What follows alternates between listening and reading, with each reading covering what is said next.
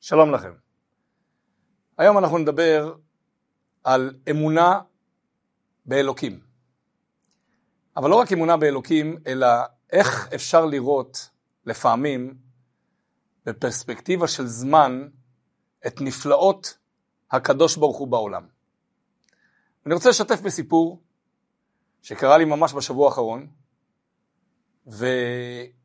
וראיתי דרכו מה זה המושג השגחה פרטית. יצאתי מחתונה בכפר חב"ד לכיוון ירושלים. ובצומת הרחובות, אחרי היציאה מהחתונה, עומד יהודי מבוגר ומחפש טרמפ. אז עוברת מכונית אחת, מכונית שנייה, נו, אה, בכל זאת, שעת לילה מאוחרת, ויהודי מחפש טרמפ, רוצה להגיע הביתה, אז העליתי אותו למכונית. ובדרך שמעתי סיפור, סיפור מפעים של השגחה פרטית, שאיך אמר לי אותו יהודי? בפרספקטיבה של זמן אפשר לראות דברים מדהימים. מה היה? היהודי הזה כבר יהודי בן 85, יהיה בריא, והסיפור הזה לוקח אותנו אחורה פלוס מינוס מאה שנה.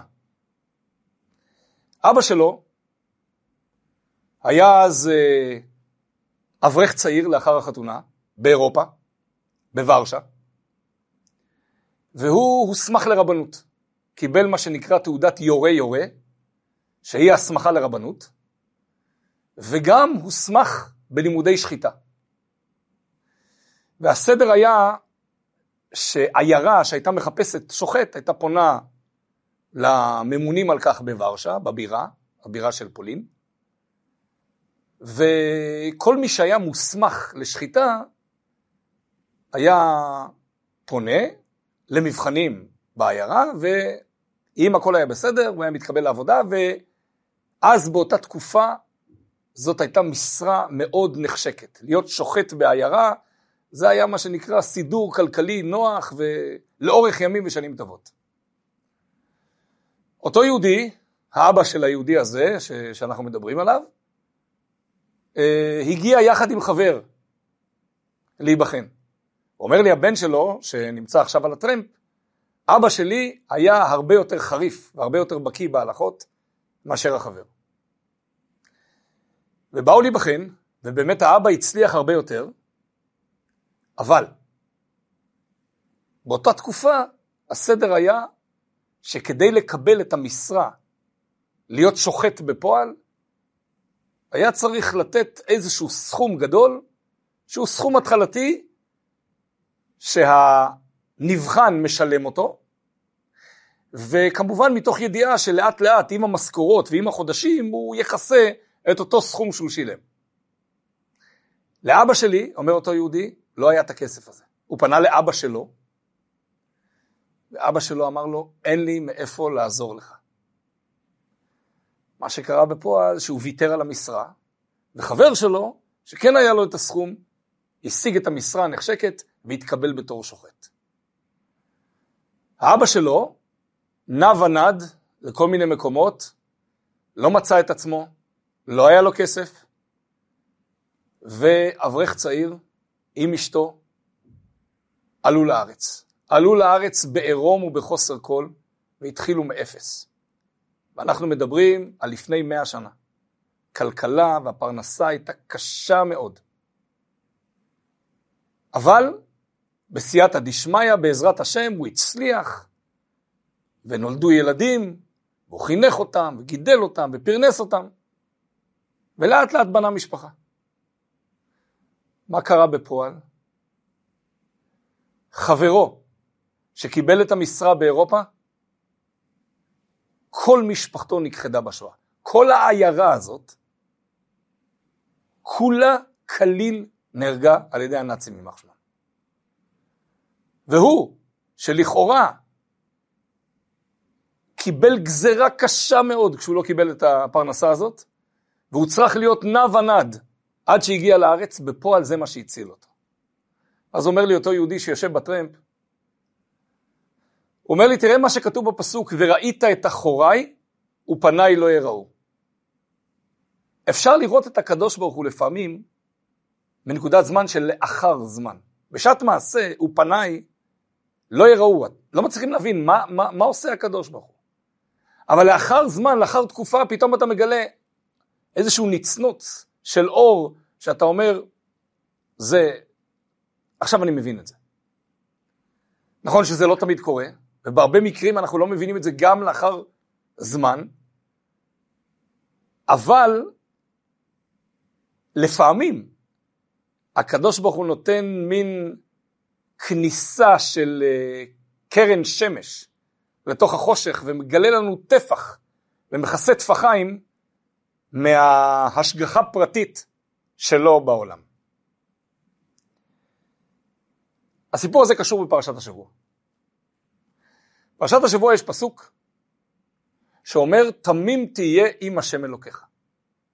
אנחנו מדברים פרשת שופטים, והסיפור של תמים תהיה עם השם אלוקיך בא אחרי כל האיסורים, לא להתעסק בכישוף ולא בעובי ידוני וכל הדברים שמדברים על uh, גילוי העתיד על ידי כל מיני צורות של דברים שאסורים, תמים תהיה עם השם אלוקיך. מסביר רש"י על המקום, אל תתעסק במה שיקרה, תהיה תמים, אל תבוא עם הקדוש ברוך הוא בחשבונו, תישאר נאמן ומאמין בקדוש ברוך הוא. אנחנו חיים בתוך עולם שהוא מלא בסיבה ומסובב, כלומר כאילו לכל דבר אנחנו מחפשים סיבה. והשיטה המתמטית היא ההפוכה מהשיטה של האמונה. במתמטיקה לכל דבר יש סיבה. כל תרגיל מתחיל עם איזה, איזשהו רעיון מאחריו. אחד ועוד אחד זה שתיים, עומד מאחורי זה רעיון מתמטי, שאתה מצרף שני דברים ביחד, כל אחד יש לו ערך בתור אחד, השני גם כן בתור אחד, אתה מצרף אותם ביחד הם שתיים. וכך הלאה כל התרגילים שמסתמכים על איזשהו רעיון שכלי. פתאום מגיע הנושא של אמונה, שבמקום מסוים שם אותנו הצידה. כל עניינה של האמונה זה שאתה, אתה לא תופס מקום. ההבנה שלך היא כלום. ההבנה שלך היא קטנה כל כך שהיא לא רואה את כל המכלול. וכשהיא לא רואה את כל המכלול היא לא יכולה להגיד על דבר טוב או רע. בואו ניתן לזה דוגמה. מה קורה, הדוגמה הזאת, אה, הרבי מלובביץ' היה משתמש בנושא של אה, אה, אמונה אחרי השואה, להאמין בקדוש ברוך הוא. מה קורה כשאדם נבער מדעת, אדם חסר השכלה, נכנס לתוך חדר ניתוחים, מוצא את עצמו בתוך חדר ניתוחים, צופה במה עושים הרופאים כרגע לאדם שמנותח על השולחן. והוא רואה שהרופאים חותכים מפה וחותכים משם ותופרים וזורקים ועושים. ואז הוא צועק, הצילו, מה אתם עושים? שודדים. למה אתם חותכים לבן אדם הזה כל כך הרבה איברים? מה שהוא לא יודע, שהאיברים האלה הם איברים נגועים, איברים חולים, איברים שאם הם יישארו בתוך האדם הזה, הוא עלול חס ושלום למות. אז לכן אנחנו נדרשים לחתוך איברים מסוימים, לפעמים איברים קריטיים, כדי לאפשר לבן אדם הזה עוד כמה שנים של חיים. אז אם אתה נכנס לחדר ניתוח ואתה לא מבין את המושג ניתוח, אתה צועק הצילו. כי הראייה שלך היא ראייה מאוד צרה, מאוד קטנה. אבל אם אתה מרחיב את הידיעה שלך, את ההסתכלות שלך, את ההבנה שלך בדברים, אתה תבין הרבה יותר. עכשיו, כאן אנחנו מדברים ביחס בין אדם לא בר דעת לבין רופאים. עדיין יש כאן יחס. בסופו של דבר, מה זה רופא? זה אדם שלמד ככה וככה שנים רפואה, והוא יודע מה צריך לעשות. עבר פרקטיקה, עבר גם לימודים, את הלימודים התיאורטיים, את המעשיים, ניתח כמה וכמה ניתוחים, ונהיה רופא מהולל. אבל בסופו של דבר הוא בן תמותה, הוא אדם, שהוסיף דעת. מה קורה כשאנחנו משווים בין האדם לבין אלוקים? פה הראייה שלנו היא לא רק ראייה קטנה, היא בכלל לא ראייה. היא כלום. אנחנו רואים מה שאנחנו רואים בעיניים. ואם על סמך זה אנחנו נטען צודק ולא צודק, זה להסתכל על תמונה צרה בתוך סרט גדול של חיים, ולהגיד אני ראיתי את כל הסרט. לא ראית. ראית קצת מאוד, ועל פי זה אתה לא יכול לשפוט שום דבר. יש עוד דוגמה מאוד מעניינת, שאפשר להמחיש מה זה הסתכלות אנושית. ילד שצופה בסרט שבו אה, קובוי הרג, הרג אינדיאני. אז הוא נכנס לתוך הסרט והוא נכנס לתוך הדמויות והקובוי הוא האיש הרע והאינדיאני לא עשה לו שום דבר ורק בגלל שהקובוי מחזיק אה, אה, רובה אז הוא הרג את האינדיאני המסכן והוא ראה הנה האינדיאני מת, נפל, נפל מהסוס ונשפך דם והילד מתחיל לבכות. למה? כי יוצרי הסרט רצו ליצור כאן איזשהו מהלך ש, שעובד על, ה, על הרגש, והילד נתפס למהלך ובוכה, כי מה שהוא ראה בעיניים זה מוות של בן אדם. מוות של בן אדם חף מפשע. נו, אז, אז הרגש מתחיל לעבוד והדמעות זולגות. מה שהילד לא יודע, שגם הקובוי וגם האינדיאנים סך הכל שחקנים. שחקנים בצוות אה, הרבה יותר גדול, והם חברים, ואחר כך הם יושבים לשתות כוס קפה. והאינדיאני לא מת, והקובוי גם לא ירה, וזה הכל אפקטים. אבל היוצרים של הסרט רוצים שאנחנו נתרגש, אז הם שואבים אותנו לתוך קטע קטן בפנים, ואנחנו חושבים שזה באמת מה שמתרחש. אבל למעשה לא יתרחש כאן שום דבר אמיתי. נו. אז אם אנחנו ניקח את הדוגמה הזאת, ונשליך אותה עלינו. כשאנחנו מנסים לראות צדק ולא צדק בעולמו של הקדוש ברוך הוא, נכון ולא נכון, האם מה שאלוקים עשה הוא נכון או לא נכון, זאת הסתכלות מאוד קטנה. כי אין לך כלים באמת למדוד מה עשה כאן הקדוש ברוך הוא, כי אתה רואה רק מה שמתרחש מול העיניים. אתה לא יודע למשל מה היה אותו אדם בגלגול אחר. אתה לא יודע מה היה האדם השני בגלגול אחר. אתה לא יודע כמה רצף של דברים מתאגדים ביחד לסצנה שאתה ראית, מה כל הרקע מסביב. אז לשפוט את זה רק לפי מראה העיניים של אותה סצנה קטנה שאנחנו ראינו, זה מאוד קטנוני. ובאמת ישנו סיפור על המגיד ממזריץ', שהיה תלמידו של הבעל שם טוב, שמישהו ביקש ממנו, אחד החסידים, ביקש ממנו פעם לראות מה זה השגחה פרטית. מה זה השגחתו של הקדוש ברוך הוא בעולם? באמת הפנה אותו לאיזשהו נהר, ביום מסוים, בשעה מסוימת, לעמוד מחוץ לנהר ולהסתכל על מה שקורה. הוא הגיע למקום ותצפת על הנהר. מגיע אדם ראשון לנהר, היה יום חם, מוריד את הבגדים, שם אותם על הרצפה, והולך להתרחץ בנהר. בא אדם שני, מפשפש בבגדים, מחפש, מוצא את הארנק, שולף את הארנק החוצה והולך. בא אדם שלישי ומתיישב ליד הבגדים, לא נגע בבגדים. יוצא האיש הראשון מהנהר, מתנגב, רוצה להתחיל להתלבש, אין ארנק. פונה לזה שיושב ליד, אומר, איפה הארנק שלי? ואני לא יודע, אני לא נגעתי לך בבגדים.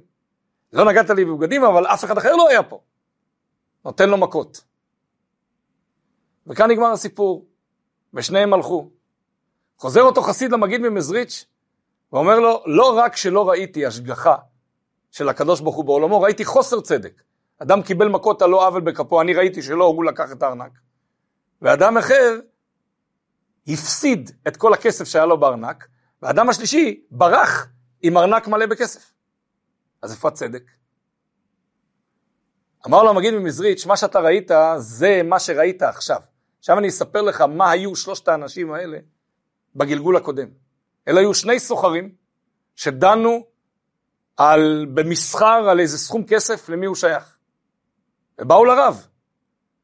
ואחד אמר זה שלי, והשני אמר זה שלי, והרב פסק דין שלא כצדק.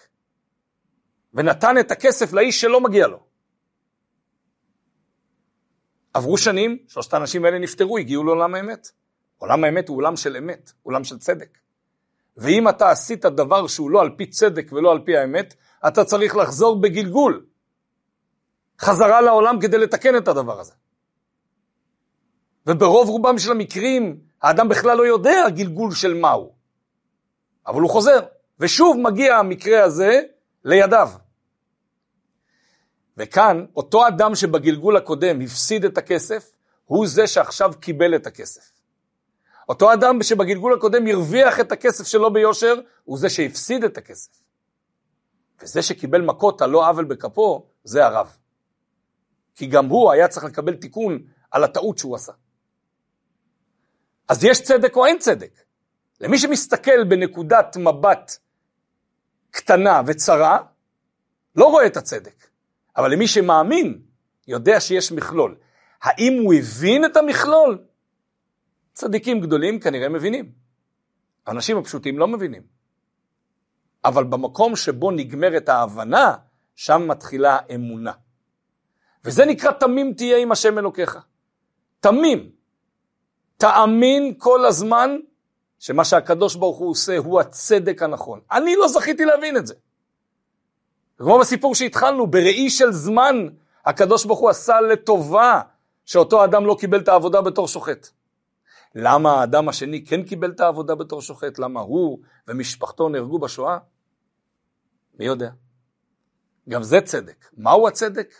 כנראה שאף פעם לא נדע. אבל במקרה הזה קיבלנו חלון קטן להזדמנות של להסתכל לאחר מעשה, שמה שהקדוש ברוך הוא עושה, בסופו של דבר, זה לטובתנו.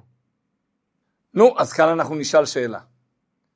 אם בסופו של דבר כל דבר הוא מאת השם, מאת האלוקים, וכל מה שהוא עושה, הכל בצדק וביושר, מה רע אם בשעת מעשה הוא היה מראה לי למה זה טוב עבורי? למה זה צדק ונכון עבורי? היה לי הרבה יותר קל לסבול את זה. היה לי הרבה יותר קל להכיל את הדבר הזה.